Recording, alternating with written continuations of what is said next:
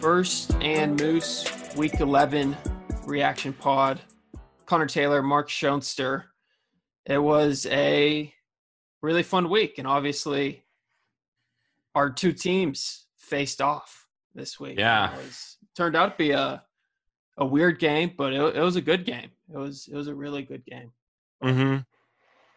Before we jump into the games, and obviously we'll we'll spend some time on that Colts Packers game, but I wanted to talk about win probability, and yeah. I I feel like I'm starting to get annoyed by it because I think it's somewhat cool to see like put a percentage to how likely a team will win, but it really doesn't tell me anything. Is my thing. I mean, I don't I don't learn anything when they bring up win probability like late in the game, but they are like this team has 80% chance of winning right now because I mean, generally I know that teams has a better chance of winning because they have the ball late in the game. They're up late in the game and therefore they have probably a better chance of winning.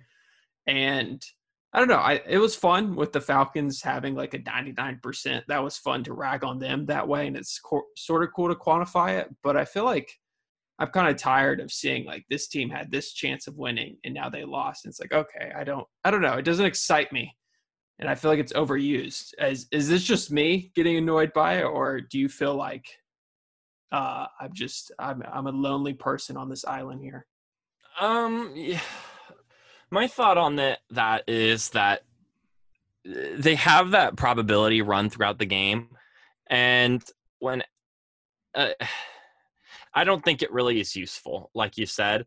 I, I only think in instances of the extreme is it really applicable mm-hmm. because it's uh, like in the third quarter and you're up a score and it says you have a 75% chance of winning like yeah it's running all the different scenarios but really we don't know your odds until later in the game anyway and yeah. that's what that number says it's like oh 75% chance you're going to win because you're up by 10 points in the third quarter like okay cool but there's so much game left to be played that we really don't know our odds. We don't really know what the odds are going to be because there's still so much game to happen. And i understand it runs through every single scenario and it runs through eh, and it's like hey there is a scenario where this team scores four more touchdowns and wins by six scores or there's also the scenario where the other team runs and scores four touchdowns and wins by three scores. Like it, it runs through every single scenario and, and, calculates the probability of each of them happening and then the probability of just which team is going to win. And okay I think intuition, for the most part, if you watch football long enough, you can understand uh, a team up by 10 points in the third quarter has a pretty good chance of winning the football game if they're a decent team. So I really think it's uh, it does get overused a little bit. I haven't noticed it too often myself, but I have seen posts about like the the Falcons in particular where they did have like a 99% chance of winning. And in that case, I think it can be applicable because you're emphasizing there are so many scenarios where they win this game and they couldn't fit the criteria for any of them. There are so many futures where they win this game. There's so few futures where they lose it, and they somehow are able to make that one of those few hand a handful of of losing formulas the one that the game ended up in. But yeah, I mean, I don't think it's something that should be used on a broadcast or something that should be brought up all the time because it is kind of meaningless in the grand scheme of things. I just don't understand why it's called a next gen stat. I get I get that like no one really can just like come up with that mathematical probability in their head. But mm. I, I just want to learn if they're gonna call something a next gen stat, I want to learn something. I wouldn't be able to just like look at the game and figure out. I want some something yeah. kind of weird. And it, it's just something I've noticed a little bit that I think is a little bit overused at times, but it's cool somewhat. But anyways, we get to the games, and I want to start with with Colts Packers because I thought it was a deserving game to start with because it obviously was a I thought it was a very good game. And yeah. I thought either team honestly could have won at points mm-hmm. and both halves felt different uh, definitely. I mean the the first half felt really weird to me. I mean there was turn like I think two turnovers on each side Uh, yeah, there were a lot of teams. turnovers. It just it just felt weird. I was like, I don't know what's going on right now. I mean, the Packers aren't that turnover prone all the time, and then I was just like, I I don't understand what's happening here. But Packers having 28-14 lead made me feel pretty comfortable. The offense was cooking until that third quarter. The offense was only able to run six plays, and that's where it really changed. Yeah, you know, the- thing about the first half is a lot of people at halftime were saying, oh, the Packers are destroying this Colts defense, blah, blah, blah, blah. I don't know if I would say the Packers destroyed the Colts defense in the first half. Uh, yeah, 28 points is a bad look for any defense, especially for one that's claiming they're the best in the NFL. But a lot of that was Aaron Rodgers doing well and capitalizing off of opportunities uh, you know, you had two drives that were a good field position from the start because of a missed field goal, or not a missed field goal, a short field goal, and then the Philip Rivers interception in their own territory.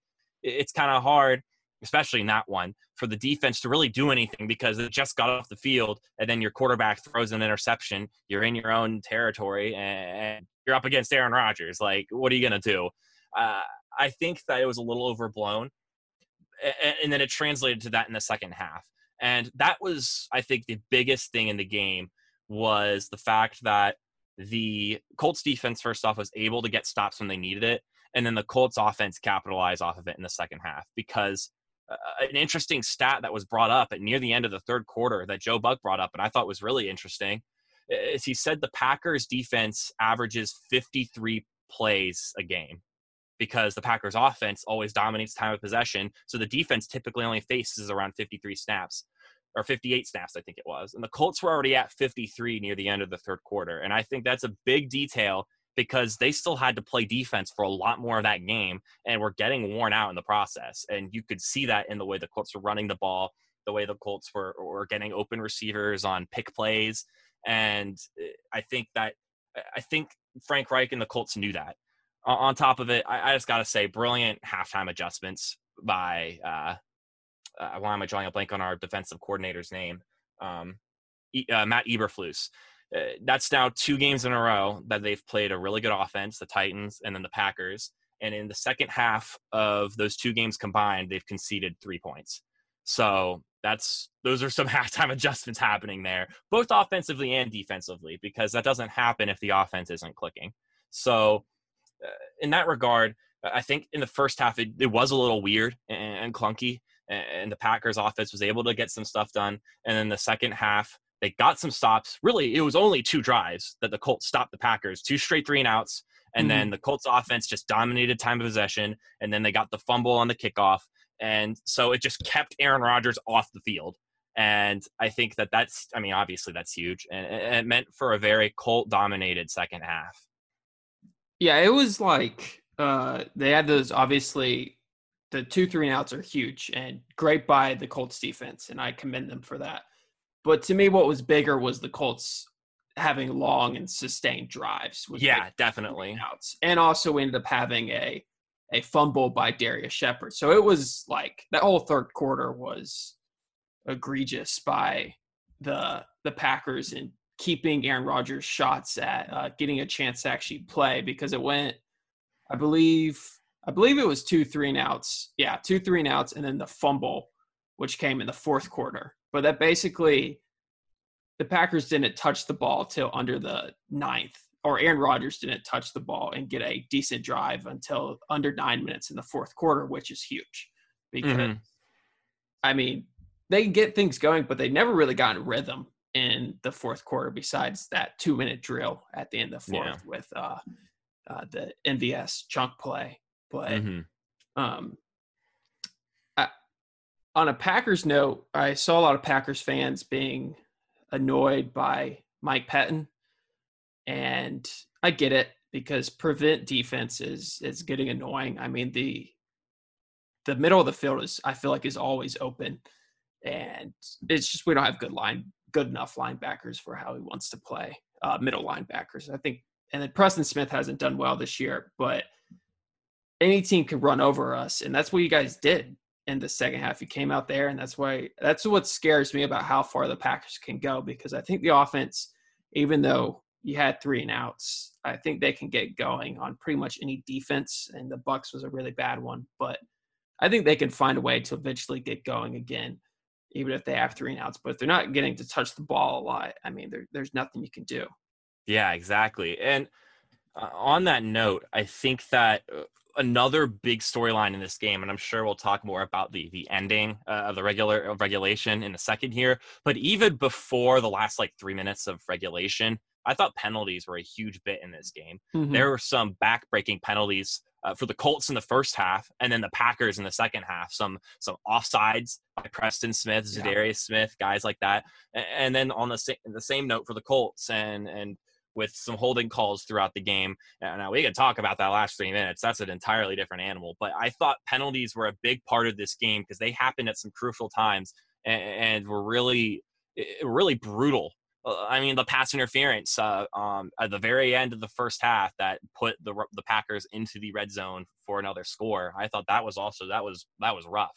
Yeah, and uh, I think that's another thing about this game, and that's something the Packers defense, I think in particular, should be worried about because you already are struggling to stop the run, and now you're just going to give up free ten yard like ten yard chunks. That's that's concerning. And on the referees note, and there were obviously we're going to talk about that that ending drive by the Colts, but they were the rest were just involved in the game. They were really involved. And the thing is, like the pass interference call, which set up to go up 14 points, which is big.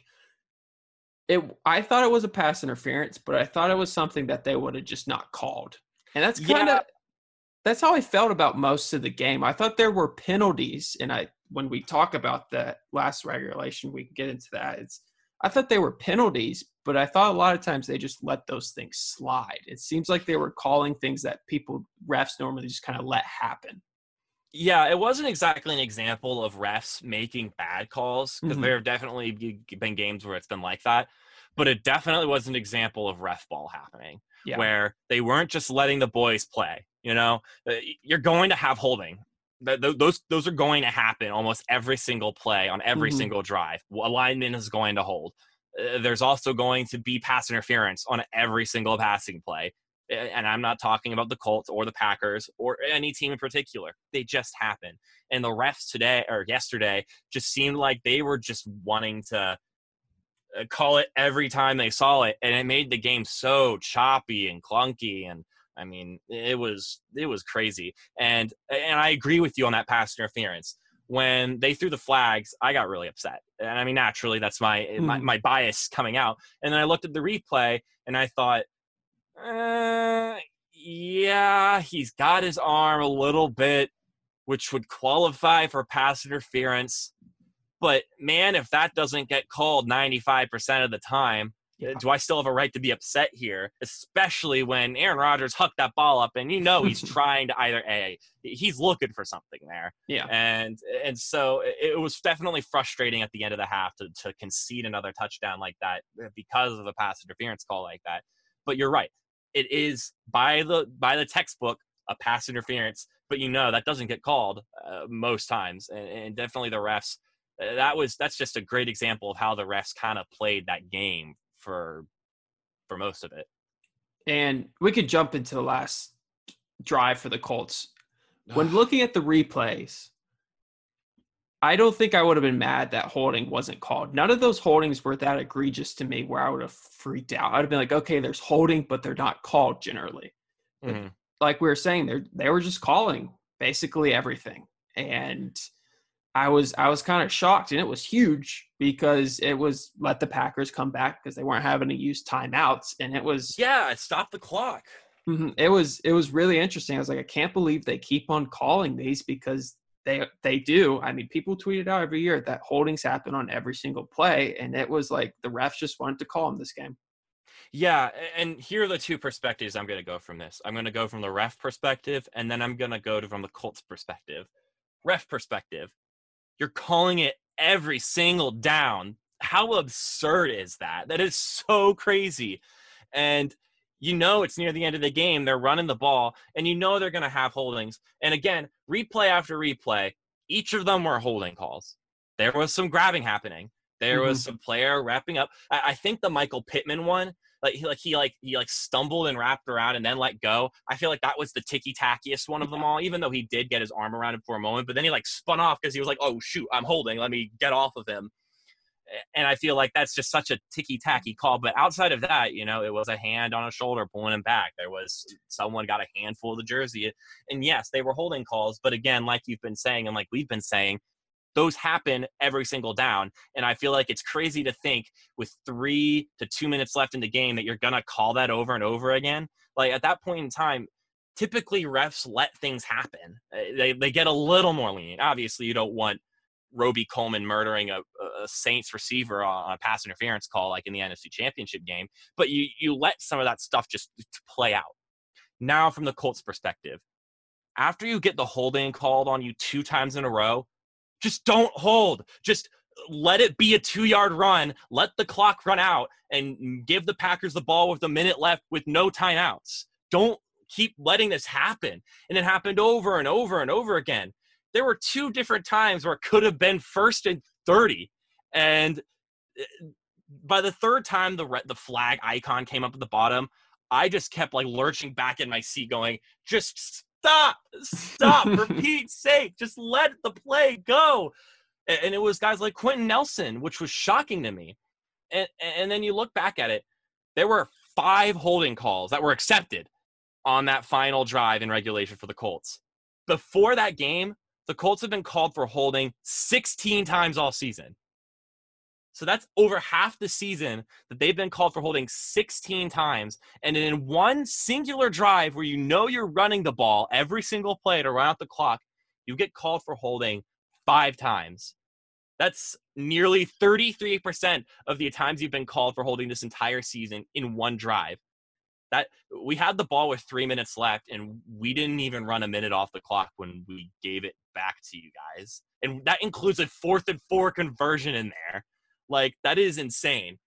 I, I don't know. I this is a bit of a rant, but I've never seen something like that ever in my life watching football. I've seen teams have a bad drive get killed by a couple of straight by a couple of straight calls, but I've never seen a drive last that long and have that many holding calls when you're up and trying to just run out the clock. It was otherworldly, and it was a perfect storm because the Colts offensive line, I guess, are just having a bad spell, and the refs were there calling it every single time and never letting a single one go. And it was just absurd. It was ridiculous to watch. And I you would not would have been around me when that was happening. I, I feel like the NFL can't. I feel like the refs have to be sent a memo or something because that can't happen again from my perspective because it just it wasn't a great viewing experience and I doubt the No. NFL wants a game especially coming down to playoff pitcher and Mm-hmm. playoffs you don't want refs to be that involved and Yeah. even though they were they were the correct calls so I understand if I'm a ref out there I wouldn't feel bad about those calls in a way Mhm. I would be like, hey, we made the right call. This is what we're technically supposed to do. We're supposed to be black and white. Uh, but I think there was some gray area where they could have let him go. Um, Mhm. But the the fumbles were huge. Obviously, uh, Scantling fumbled it, but at the end of the day, it's all right. I think the Packers can bounce back. I think, honestly, Mark, I think either of these teams can make their championship games in their respective. I agree. Yeah, they're the Packers have an MVP candidate in Aaron Rodgers. I don't think that changes with a loss against the Colts. And uh, you, so you obviously you're gonna have a you're gonna have a chance to get to the NFC Championship game. You did it last year, and you've got roughly the same roster, and they're all getting better. And then on the Colts side, you've got a defensive team and a special teams unit that makes plays consistently, and, and that's huge, especially against a, a not turnover prone Packers team that you like. They got jumbled up on several occasions uh, on Sunday, and, and I want to just talk about this for just a moment. Julian Blackmon needs to be in the defensive rookie of the year conversation. Uh, I've brought up his name a couple times before. I was a little bit sheepish about it because I knew he played for the Colts, but he also forced that fumble against Valdes-Scantling in overtime, and that was with two Packers players in between him and Scantling, and he split the middle and was able to force the fumble. That's like the third game winning play he's had this season. He also intercepted Joe Burrow earlier in the year to, to seal the game against the Bengals, and he's made some other huge plays throughout the season. He had an interception against Nick Foles on a drive against the Bears. Uh, uh, this kid keeps making plays, and I know he's a safety, and I know that he's not Chase Young, but he's got to be in that conversation because he's been making big play after big play week after week. And he needs to be in that conversation. And I think uh, some media outlets are probably going to open their eyes to that now. And on that note, credit to the Packers for their game plan because although Davante Adams had some touches, I think the Packers were aware that the Colts were going to try and lock him down. And so it was resulted in a lot of MVS and a lot of Tonyan making big plays uh, throughout the game because Davante Adams was not going to be your guy. He made some big plays. He had a touchdown. He had some catches, but he wasn't getting targeted play after play after play like Aaron Rodgers can tend to do eh, in some weeks. So credit to the Colts defense for what they did, but the Packers really shouldn't hit the panic button as far as a lot of things are concerned. But I mean, the defense is nothing. There's nothing new to be worried about if you're a Packers fan. Uh, the, the worries are the same as they were last week and the week before, and that's that defense, especially against the run. Yeah, I mean, I think that, like I said, they're both championship worthy. I think the Packers might just have an easier path because the NFC just feels a little bit. It's a lot more weird. Yeah. Compared, I honestly feel like if I mean, I wanted the Packers obviously to win this game. I thought they would. And I thought if they maybe dominate it somewhat or show that their offense can really play against a very good defense, I think, you know, I might have put them as the front runner for the Super Bowl. But I still really think they could make the Super Bowl just because the NFC is just weird this year. And I, I'm not ready to say, hey, they're the front runner. But I think like if they won this game and kept their offensive going, I think I would be like, hey, mm-hmm. this this team is a got a really good shot making the Super Bowl. I still think they do, but I'm not sure they will. Yeah, I mean, here's a big thing, and, and, this is worth talking about. This is probably the first time in a long time that I can remember that the AFC is a stronger conference than the NFC. Because in the AFC, you've got two real Super Bowl teams, and the Chiefs and the Steelers. And in the NFC, you've got a couple of front runners that you, and we've talked about this before, that all have some issues that are really concerning. And so there's no real breakout team in the NFC just yet, which means it's still wide open for anybody to take, for anybody, any one of those teams to step up and and not exactly completely clean off their their issues, but put a band-aid on it, fill fill fill a hole real quick with something that's not super sturdy and make that push for the Super Bowl. Packers are one of those teams the that some adjustments, a player stepping up. Uh, uh, you know, they're starting to get healthy again with Jaire Alexander and other guys coming back on that defense. You could you could bounce back and step up just a little bit on defense to give the Packers a winning formula in the playoffs. The same could be said for the Seahawks. The same could be said for the Bucs or the Saints. Like you, you've got some teams that eh, I'll even throw the Cardinals and the Rams into that conversation you just if you could bandage up a couple of things, you could very much be the Super Bowl contender in a conference that doesn't have one right now. It's wide open and really exciting to watch. But you're right. The Packers should be one of the Super Bowl talking teams right now in the NFC because for once in the NFC, there isn't a sturdy, dominant team there right now. And it's interesting because I'm so used to that never being the case in that conference. And I think it'll just come down to whoever hits a hot streak. In all honesty, at this probably point, because we've seen different. Like we flipped. I feel like every two three weeks, we're like this team seems like they're the best right now. They're on a hot streak. They seem like they're really getting going, and I feel like it's just whoever finds the rhythm in January. And uh, yeah, and that could be December. Could it's be been a really long time since we've had a wild card team run to the Super Bowl. There was like a there was a time stretch when I first started getting into football where it seemed like every season we had a wild card team making a Super Bowl push. And that's not been the case for a while. The Titans last year is the closest we've gotten in quite a good stretch of time that a wild card team has looked like a team that could make the Super Bowl because it's been one season, two seeds of the Super Bowl year after year after year. This could be the year in the NFC where that might happen because we don't even know how many of these teams that we're considering contenders will even win their division yet. I mean, the NFC West is wide open, and any of those wildcard teams could make a Super Bowl run. Uh, the NFC South, either the Bucs or the Saints could be the wildcard team and could make a, a, Super Bowl run. The Packers are really the only non-wildcard team because they're going to win their division no matter what happens. And then you've got the NFC West or the NFC East, which it's getting hmm. real exciting right now. All yeah. all with three wins, but it, it's going to be interesting because I think you're right whoever gets the hot streak in the playoffs is going to be the team. It's not necessarily the team we think is the best built right now, but the team that gets into rhythm the, the best come playoff time. And I mean, if I'm going to come to that, Aaron Rodgers and Russell Wilson are going to be the guys I'm going to hedge my bets on. Maybe Tom Brady as well in the Bucs. I was going to save this for later, but since we're talking about wild card teams, I wanted to ask you, Mark, uh, which wild card teams you wouldn't want to play in the playoffs. And we can do each division and just the current ones. So in the NFC currently the wild cards are Bucs, Rams, and Cardinals. What which one of those do you think you would want to play least? Probably the Bucs. The Bucs have the highest ceiling. I think the Buccaneers, the, their defense in particular, they could ruin a game. We watched them with the Packers. They can absolutely ruin a game. Now, my one concern with that is Tom Brady away from home in the cold.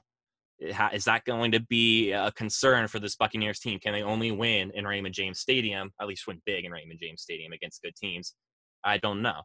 If I had to pick another team, it'd be the Cardinals. Kyler Murray is electric and could take over a game, and he's just such a handful that he can do damage to a defense, and that defense could be really good, but it doesn't matter because of just the added layer, the added dimension that Kyler Murray brings would be really tough. Uh, like Darius Leonard was interviewed this week, but uh, leading up to the Packers game, and they asked if Aaron Rodgers was going to be the biggest test at quarterback yet, and Darius Leonard flat out said, "Lamar Jackson is a different cat. That's just such a different problem to handle. So no, I don't think so."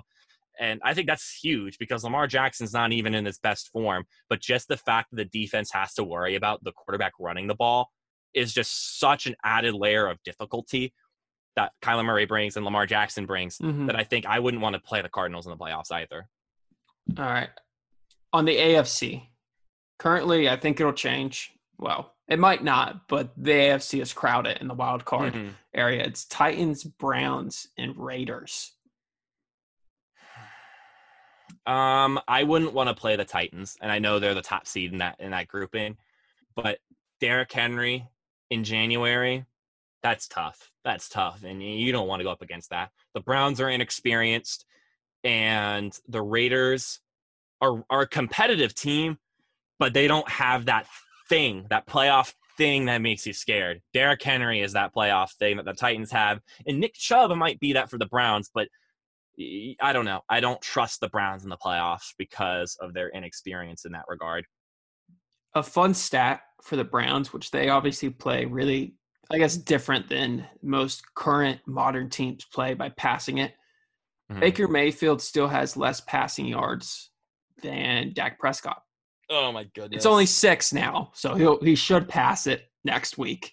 Oh, but, but I mean that's crazy. It's hilarious that he's played about. I think it's about double the amount of games, and he uh, has not surpassed Dak Prescott somehow.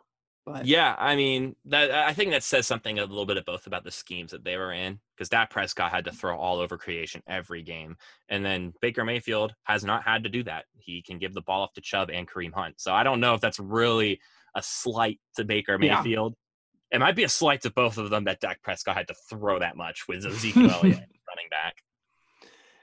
Yeah, which is a different conversation completely, but we can we can take a break and we've got plenty more games to talk about. and We'll be so we'll be right back. Have you ever wondered why everyone and their mother seems like they have a podcast today? Well, it's probably because there's over a million podcasts a day alone, and it continues to grow every single day. And you've probably wondered, how do I start a podcast? And you've probably thought, it's too expensive, I don't have the equipment, it'll be too difficult, I just can't do it. Well, let me tell you, you're wrong. There's a platform called Anchor, and it's the simplest way to make a podcast. And I did some light background research for you. First off, it's free. There's creations tools that allow you to record and edit your podcast right from your phone or computer. Anchor will distribute your podcast for you so it can be heard on Spotify, Apple Podcasts, and so many more platforms. You can make money from your podcast with no minimum listenership. It's everything you need to make a podcast in one place. Go make a podcast. Download the free Anchor app or go to anchor.fm to get started. That's A N C H O R dot FM to get started.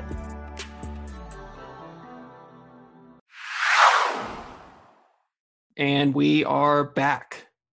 Chiefs Raiders, Mark. It was a fun Sunday night football game.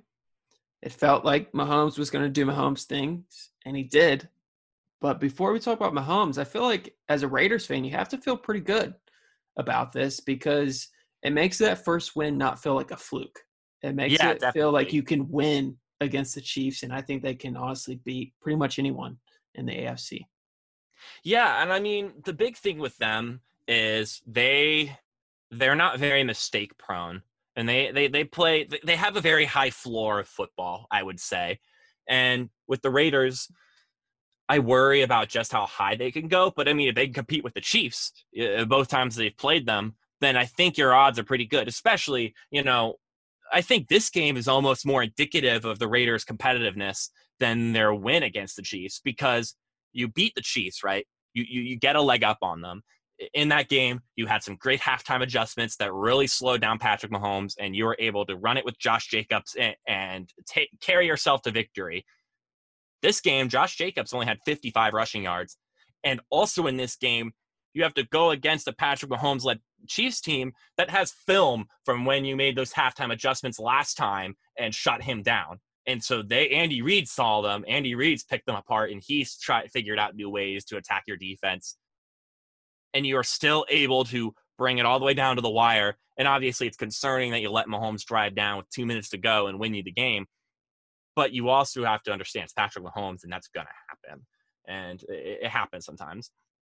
So I am happy if I'm a Raiders fan, even though uh, you, you'd love to sweep the Chiefs, but uh, you are in a good place as far as your team is concerned.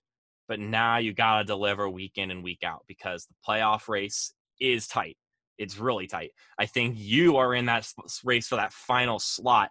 And we've already talked about upcoming schedules already, but you've got the Falcons and Jets these next two weeks. Really, really, really need to win those games. That would put you at eight wins, which is a good spot to be in going into your final four game stretch. Then you've got the Colts, which at home, so maybe you win that game, but I don't know. I don't know if you can beat the Colts. Then you got the Chargers, big game. Dolphins, huge game at Broncos, which is not a gimme, which that we learned this week. I- going to Mile High is never a gimme win. So it is a tough slate of games. Out of all of them, the Jets is really the only automatic win you've got. So yeah, there's the moral victory of oh, we competed really well with the Chiefs, so that's good. But you got to win because the dubs are what are going to get you into the playoffs, not moral victories, not oh, the team looks good. And I've been very pro Raiders all season. Uh, I said they were going to make the playoffs before the season started. And so I'm going to be watching them pretty closely because they got to win and they got to win week in and week out because this AFC playoff race is much more competitive than the AFC's wild card race has been for a long time. And it's not like you're saying the most favorable uh, ending schedule for them. They have some difficult matchups that it's it's going to come down to the wire, and they can't really take weeks off. But I, I mean, I just think they should they should feel good that they can hang in there. But they've definitely got a lot of work ahead of them. Mhm. And then on the Chiefs side, I mean, they can. They're still doing Chiefs things. I mean, Mahomes is Mhm. still doing Mahomes thing. I just, I notice some people get bored of Mahomes, and I just hope I don't get bored of Patrick Mahomes anytime soon because I get it that fatigue might set in eventually about being like, oh, they're good again. He's doing Patrick Mahomes. He's winning again. He makes it look really easy. But I, I Mhm. just hope that I never take him for granted because the things he does, so many other quarterbacks cannot do. Yeah. Well, I mean, have people gotten bored of what Aaron Rodgers does? At times, some people may say they have, but I don't think people really have. And Patrick Mahomes is even uh, almost a more uh, extreme example of Aaron Rodgers in the way that he just slings the ball just anywhere. I think if you're looking at Patrick Mahomes and how a lot of people hate like the Patriots dynasty, there is a large difference between the Chiefs and the Patriots play style. The Patriots, it's really easy to get bored watching Patriots football because it's such, and I know people like to say it's dink and dunk, but it's such uh, drawn up plays that get you 10 yards, that get you 10 yards, that get you 10 yards, 10 yards, 10 yards, and then, you know, eventually it's 10 yards into the end zone touchdown. And that can be really boring to watch because it just makes any defense look look like they just can't do anything. And it, it just is methodical, it's repetitive, but it's it's all about abusing things, you know, abusing the way football works, abusing the way players think. Whereas the Chiefs is all about that dynamic play. It's all about their receivers beating their corners. It's all about Mahomes shaking the pocket and slinging it down the field to a wide open player and getting a bunch of yards. And that's entertaining. That's a lot of fun to watch. And it, it makes for a, a, cool brand of football. I don't think people are going to get as bored as fast as Patrick Mahomes as long as they keep winning. Uh, I think it's going to still stay interesting because everyone wants a crack at them and wants to beat them. I don't want to play them in the playoffs, but if I'm in the playoffs and we're up against the Chiefs, eh, it, that time has come. It's like, all right, let's see if we are ready to beat the monster because Patrick Mahomes makes the Chiefs able to beat anybody in the NFL any given week. So it's turned around to is my team capable of beating the Chiefs? And will this be the week that eh, is this our week? And can we knock them down? Because it, they're just that good. And that's kind of a dynasty level team because that's how people viewed the Patriots. It was it was less about is our team better than the Patriots and more about can we beat the Patriots this week. And uh, I think the main difference though is that presentation. It's such exciting football, and I, I don't know. People are going to get bored of success, but I don't know if you can get bored of Patrick Mahomes' brand offense.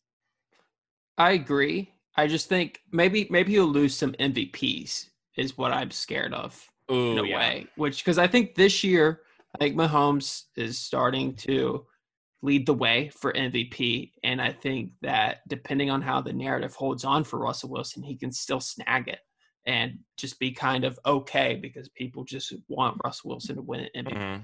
which will be interesting. And I get it. He probably maybe deserves an MVP and we'll have a lot more football left. But on I guess making football look easy. Do you think Patrick Mahomes or Aaron Rodgers makes football look easier? I think Patrick Mahomes makes it look easier. The way he he runs around the the way he runs, I think it's how he scrambles. He just looks like he's just kind of strolling almost. It's crazy. and then the way he just nonchalantly slings the ball down the field is insane. Aaron Rodgers, whenever he makes an incredible throw, I think sometimes I still go, "Oh, that's an incredible throw. He just zipped it right in there. That cannot uh, that could not have been an easy throw to make." Where there's sometimes Patrick Mahomes, he rolls out of the pocket and he's just like, "Yeah," and he just kind of tosses it and then it sails 60 yards down the field into a wide open Tyreek Hill's hands and you think, "What are you supposed to do about that?" It just he makes it look so effortless and I think that I think that's why I, I lean towards Patrick Mahomes. But obviously, Aaron Rodgers slings and zips that ball over and over repeatedly throughout games. That it, it does make it look like it's easy as well. I agree with you. I think Patrick Mahomes, just like you explained, how he just kind of makes throws look very simple, very normal. And another quarterback that I think kind of possibly reminded people this weekend was that Texans Patriots game. Deshaun Watson hopefully reminded people, hey, I'm a I'm a really good quarterback. Yeah. But he doesn't make football look as easy. I think that's more about the pieces around him. Yeah. he doesn't it's not he can't make it look easy even though his plays are phenomenal. It, it, looks like it takes work for him to be able to get things done, which it which it does with the offensive mm-hmm. line he's dealing with. But, yeah, well, I mean, the, the big, the greatest Deshaun Watson plays in his history at this point have been him somehow avoiding a sack and then like hucking it down the field to someone and putting it right in place. It it looks incredibly difficult. I mean, let's take his his run in the playoffs last year against the Bills, where he got creamed on both sides and he somehow stayed standing, and then he ran down the field or he like tossed it off for a 15 yard gain that got them into the game winning field goal range. Like that's that's Deshaun Watson brand. It's not effortless, but it's it's the complete opposite. It's 100% effort, not giving up on a play, making something happen when everything's falling down. I don't think he needs to make it look effortless as long as he's winning games. Mm-hmm. But speaking of just quarterbacks and a quarterback that got hit a lot this year was Joe Burrow.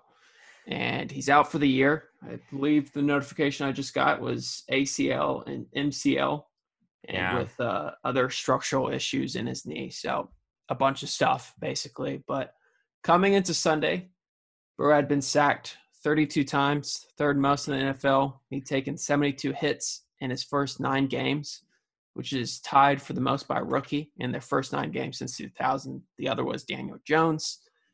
And it just, it sucks because he made Bengals fans actually enjoy watching football on Sunday, which they haven't been able to really enjoy watching football for a while. But it just speaks to that they're going to need to draft an offensive lineman. They're going to need to get him protection at free agency or or the draft. Probably both well, they can cross their fingers and, at least he, here's the bright spot. And obviously, there, there's not a lot of good to come from this because obviously you want Joe Burrow to play and you want him to develop as a quarterback because you you see the promise in him. But bright side, you're probably not going to win in maybe any more games at all this season, which means you're going to be like a top five pick.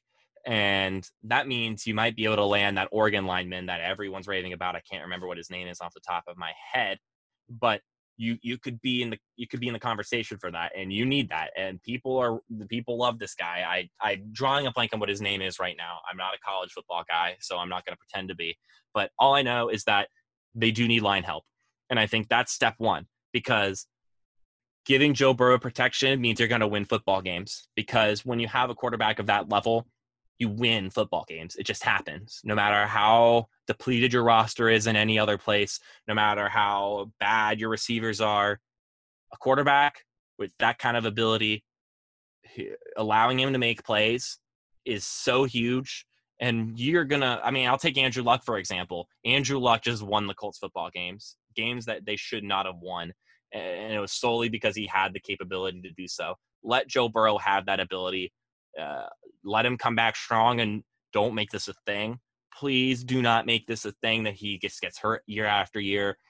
Learn a lesson from Indianapolis, if we're going to be quite honest. Don't ruin a quarterback who is your future, and just start from there. I I mean, hopefully he comes back strong, and I know there's quarterbacks that come back from ACL MCL tears a reasonable amount of times. It's just the the need of getting protection. And like you're saying, the bright spot is that they can, you know, get a better draft position more than likely. I assume they'll lose the rest of their games. I haven't looked at their schedule, but I wasn't I don't going think they're going to beat anybody. So, Ravens Titans though, and before we went into this game, I asked Manny on First Moose Live that who should be more panicked or not necessarily panicked, but worried. It was the Ravens and Titans. He answered Titans, and I and I believed that the Titans should be more worried at this point, but they ended up coming out with the victory here. But should either of these teams worried be worried, or more specifically, should the Ravens be kind of worried or hitting like a not a panic button, but should they be kind of freaking out? Be like, wow, we're at, we're currently not even sitting in the playoffs right now. Yeah, going into this game, and I'm not going to try to sound like some smart aleck, but I probably would have answered the Ravens on Sunday. And and my thought about that is eh, expectation versus reality.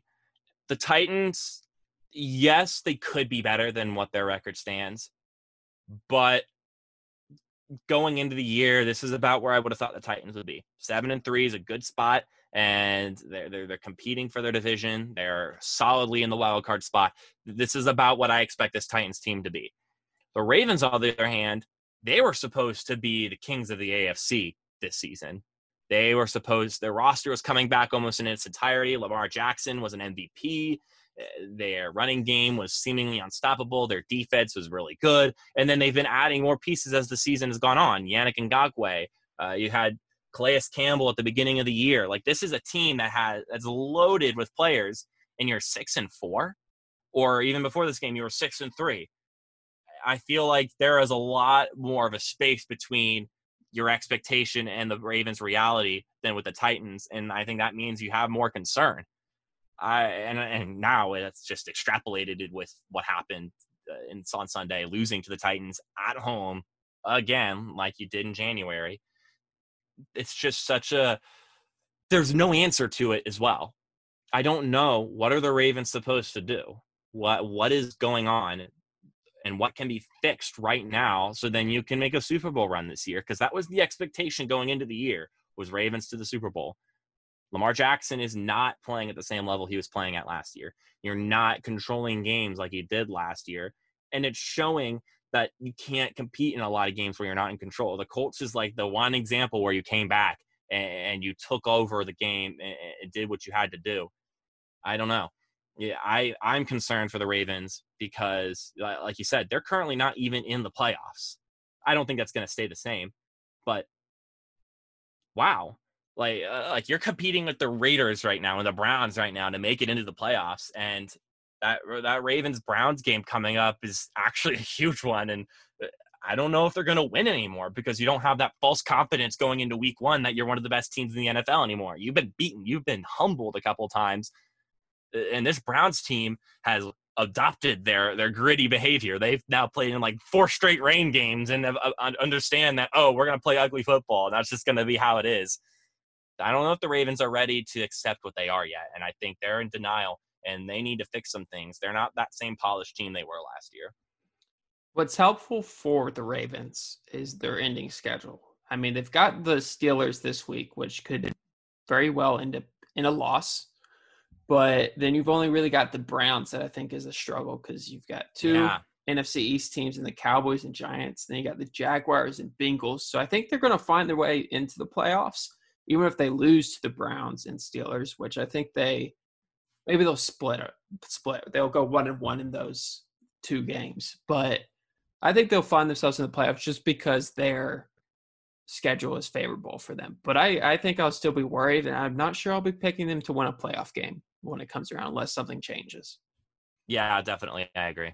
And then on Derrick Henry, there's tons of stats about how his second half is completely different than his first half. I mean, uh, since 2017, he has basically 2,600 second half rushing and 28 touchdowns. And the next person's Todd Gurley at like 2,000 yards and 24 touchdowns.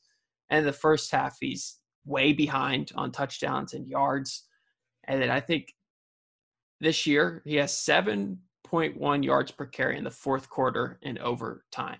So wow he just and then in the first half he has four yards per carry basically, and then five and a half yards per carry in the second half. So it, he just like flips the script, and it's so weird that he's like their go-to player when they're down in games sometimes. Yeah, which Isn't is nuts to think about that. He's their go-to guy, which I I love that a running back is their go-to guy when you're down in games. But yeah, how many people are passing in the fourth quarter?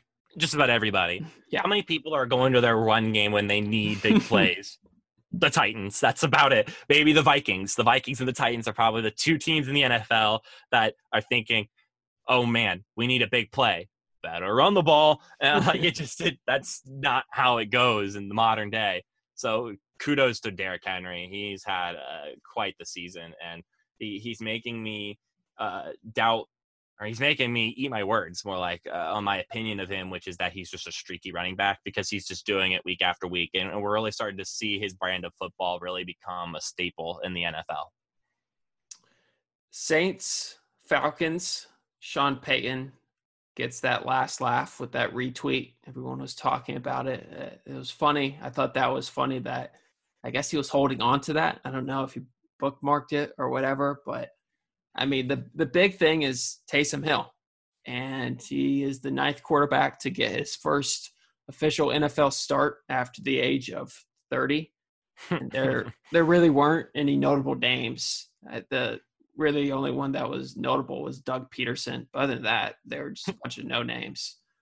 And I mean, he did pretty well, in all honesty. And I think Sean Payton might have had some fun I feel like this was a new challenge for him in a way to find a scheme in a way. I mean, you've got a QB that can scramble and throw downfield, basically, which Drew Brees has become less able to do over his past couple years because he's old. I mean, what can you expect? So I thought Sean Payton might have actually had fun yesterday, thinking, "Hey, this is something different that I have that I haven't been able to do in the past five-ish years." You know, last week we talked about how we were ready for a wild ride with Jameis Winston as their starting quarterback. I almost think that I was I could I was confused when they switched it to Taysom Hill because I thought Jameis Winston would have been their better option.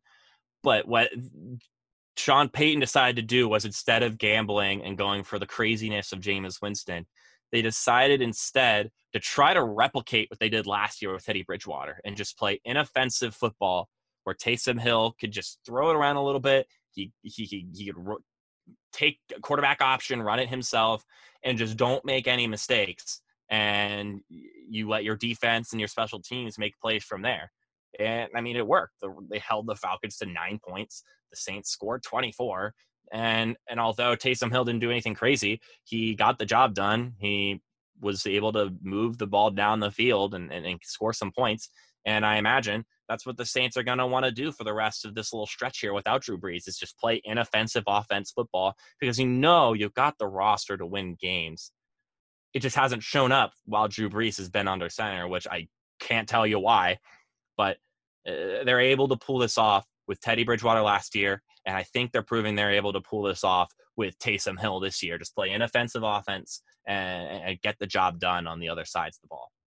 And I get it was against the Falcons, not the best defense out there, but I think you have to feel good about it that you're able to get things going. And I think they'll mm-hmm. be able to to do well without Drew Brees. Who knows how long he'll be out? I mean, I know if my ribs were broken and fractured, I would I'd be out for a very long time.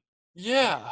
Which is insane to think that people are like, well, I guess he'll miss, you know, two, three weeks or something and be back, which is nuts because I, I me personally, I, would be done for very, I would not be moving whatsoever. More or less That's playing football. In the NFL. That's why you're not in the NFL. But yeah. I mean, he has like eight ribs fractured, if I remember correctly, something along those lines. Crazy. But uh, I think a win yesterday lets you uh, sit easy, but not too easy because you don't want to drop too many games because right now you're in the driver's seat for that buy. And again, like uh, we've emphasized on uh, a couple episodes past, that buy is huge.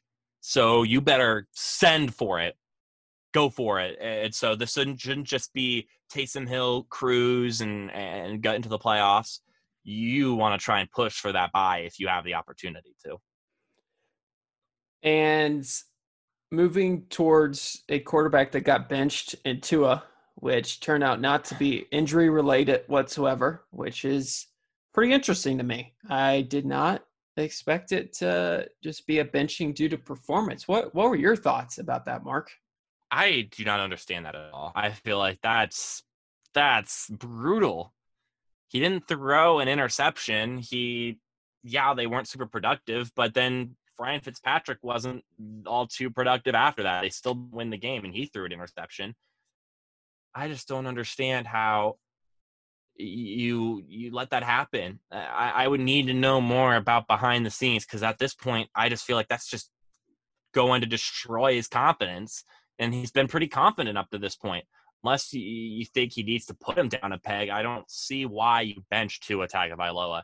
You're at Mile High Stadium against the Broncos. That's a tough place to play. That's tough and I don't. I just think that that's gonna that could really hurt Tua's development this season. And I know that you're in the playoff race and you want to pick the, guy that's going to win you the most games, but that's a crowded AFC. And really, the the message at the beginning of the season, I, I think, has got to be to to build Tua up and build this team. They're a good team. They're they're going to be a playoff team in years to come. Um, but geez, like that's I I just don't understand that pick. But I would like to bring up this Tua's from Hawaii.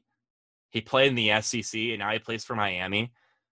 Uh, I wonder if there's going to be a growing narrative that Tua can't play in the cold weather because I don't think he's really had to up to this point in his career. And that was a thought I had earlier today. I'm not going to be the one to push that narrative, but uh, don't be surprised if that's something that becomes a talking point this season and years to come. That will be interesting. I, I could definitely see that happening. We'll have to see how he fares in climates like that continuing. And I, I, it shocked me. I was, I was, I mean, I did not think that's the way Flores would do it. I mean, he said Tua is still a starter, which I I don't think he was doing that bad. And I get Tua really hasn't like knocked anyone's shoes off thus far this season. He hasn't done anything super spectacular. His best game was against the Cardinals, and his numbers weren't like, oh my goodness, Tua is the Dolphin savior. He's kind of played more on the lines of like a game manager in a way. He's just winning the games at this point in time. But I don't, I don't think he was playing that bad where they they needed to bench him. But. Yeah, and he's a rookie. Like like he's got to have bad games, and in, in Mile High, like that's a tough environment to play in. I don't understand.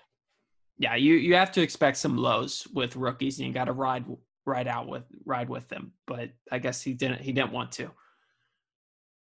Okay, we've only got a little bit left, but we can we can talk about it. The NFC East three way tie for second place, and I I still don't know. I I thought we I thought I knew that the Eagles were gonna come out on top, but we're we're here again where yeah. I I don't have any clue who can win this division. Um, I don't know if the question is who can win this division. It's who's going to lose this division because I don't think any of these teams, through effort of their own, are going to win this. Except if we're talking about Week 17, two teams are playing each other and the winner goes to the playoffs. That's really the only scenario because you look at it, and I feel like you got to go from the positive side. The the football team have the best defense out of them. The Cowboys have the best offensive pieces, and Andy Dalton might start is maybe starting to figure some things out. Um, the Giants probably overall like well-rounded team. They've got some pieces on defense. They've got some pieces on offense. Daniel Jones can make some plays, and then you got the Eagles. You have Carson Wentz and and Miles Sanders, who may be the best offensive piece individually in in the division. I don't know.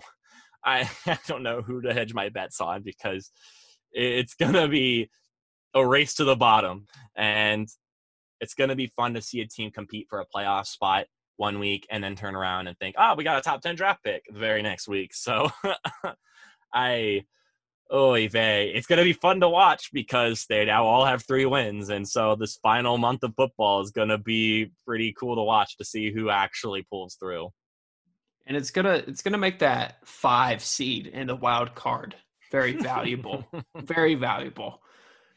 And I I just can't believe that we're still here. That we're I thought we would have had a team pull away at this point. Yeah, I really thought someone would have gotten it together at this point in time. Uh, I thought by Thanksgiving we at least one of those teams would come up and, and would look the part, and none of them have. None of them have. If if I had to pick a team, and I'll ask you the same thing, Connor. Uh, if I had to pick a team I'd like to see in the playoffs, I think it'd be really awesome to see Alex Smith and the football team in the playoffs. But out of those four, who would you love to see in that spot? I, mm, I guess getting a home playoff game, which which is big. Oh man, I guess Alex Smith would be. I would feel good about it, even though yeah. I don't know how good he would feel about it in a way that this is the way it happened. But I think it would be be exciting. The team that yeah. I think has a chance at it though is the Cowboys, and that's mainly mainly because they have the most NFC East teams left mm-hmm. on their schedule. So doesn't mean yeah. too much. I don't know. it doesn't mean a lot, but who knows what's going to happen? It'll be it'll definitely be exciting to watch. Yeah. But that's that's going to do it for today's week 11 reaction for First and Moose. Whether you're listening on the air uh, at 10 a.m. on U92 The Moose, thank you for listening, or on any podcast platform. Thank you for listening.